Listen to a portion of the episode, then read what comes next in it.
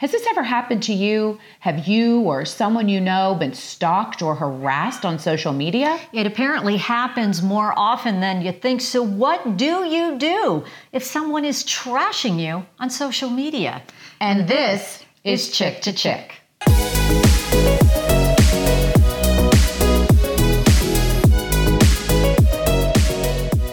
This is another one of those podcasts that's based on real life. So mm-hmm. I have a very, very good friend. And for the last three months, another woman has just been trashing her endlessly on social media. I mean, it does not stop day in, day out. All of these vile, disgusting things that no woman should ever say about another woman. I feel horrible for my friend. And, you know, somebody else is doing this on their social media platform. And we thought, what a great podcast, because if it's happening to my friend, it's probably happening to other people. What do you do when this happens? I don't know, but I think we just need to get right into it because Absolutely. we have a great criminal defense attorney, Brian Perry, with us today. First of all, Brian, are you seeing this happening or is it just feeling like this is happening to a lot of people? So I am seeing things in my practice. I've been a lawyer for about 30 years that I've never seen. Um, the, the, the, types of cases that are coming in are cyber stalking, cyber bullying, um, terroristic threats, uh, extortion. You're seeing things through uh, social media and through the internet that I've never seen in my career. Hmm. Why do you think this is happening all of a sudden? Why are people doing this and saying this ugliness and this nastiness on such a public forum like this? So I have lots of theories. I think some of it is uh, being cooped up in COVID for all these these years. People just seem angry. They they get behind an iPad or a, a laptop, have a few drinks, and all of a sudden they're they're bulletproof.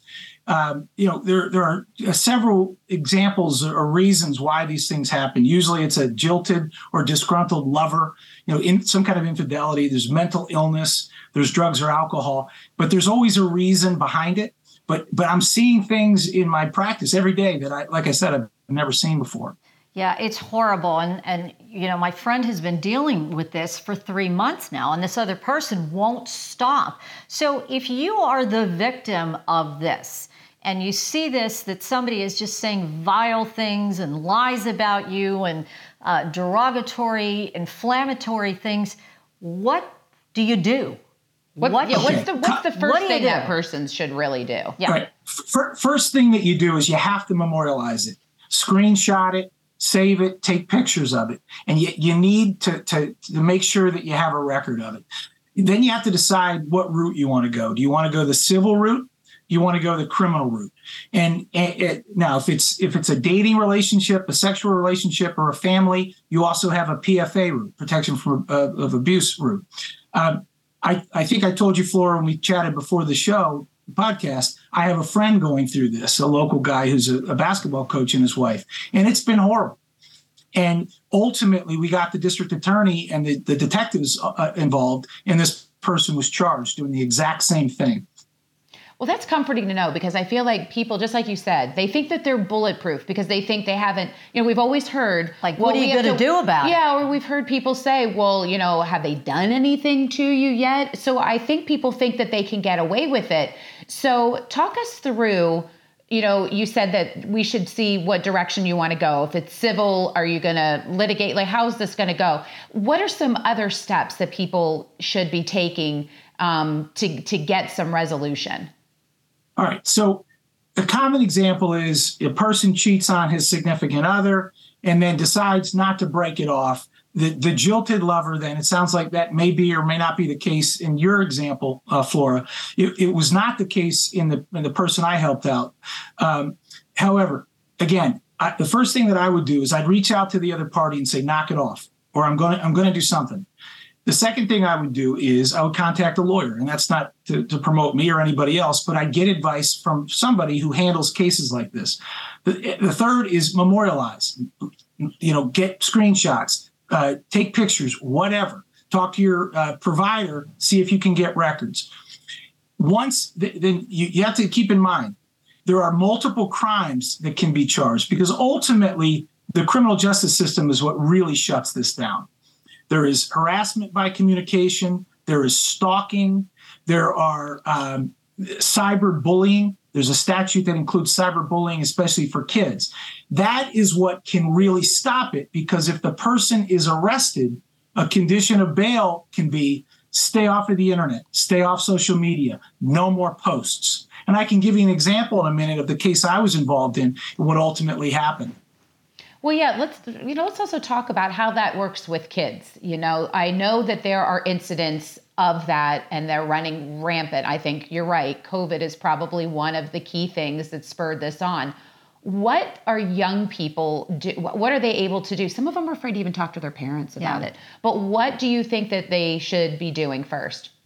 Well, you know what you worry about, and I'll be very blunt, is, is suicide. You know, yeah. and you see examples of that across the country. There, I, I pulled all the statutes that apply, and there is under Pennsylvania law what's called cyber harassment of a child. It's an actual crime.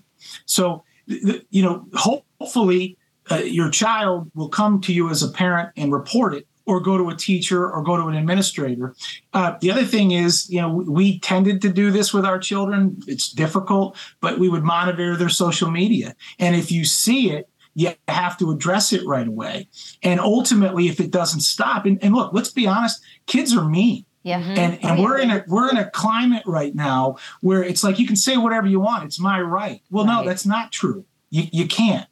Uh, and there and another thing, there's another there's a crime. If you I've seen some some cases across the country. If, if you encourage someone to commit suicide, why don't you kill yourself?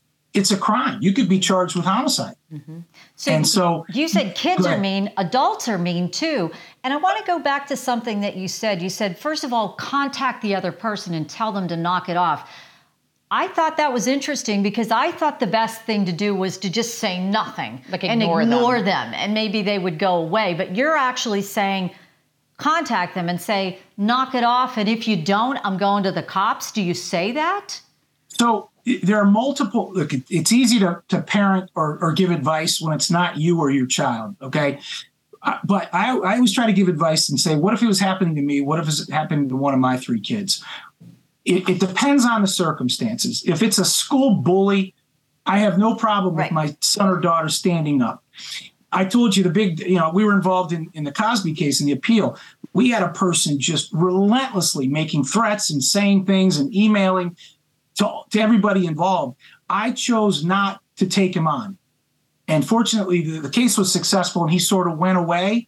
But I was I was close a couple of times of, of going to law enforcement with some of the threats that were made. So I think it depends on the circumstances. If it's a, a jilted lover, I, I would not recommend you know calling that person.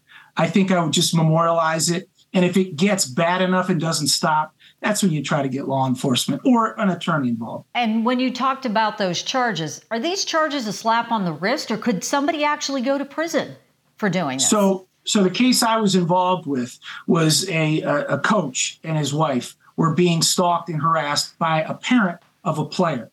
All fabricated, mental illness involved. It got so bad, we got the district attorney involved. This woman was charged she, a bail condition was no more posts, no more contacts. She didn't stop.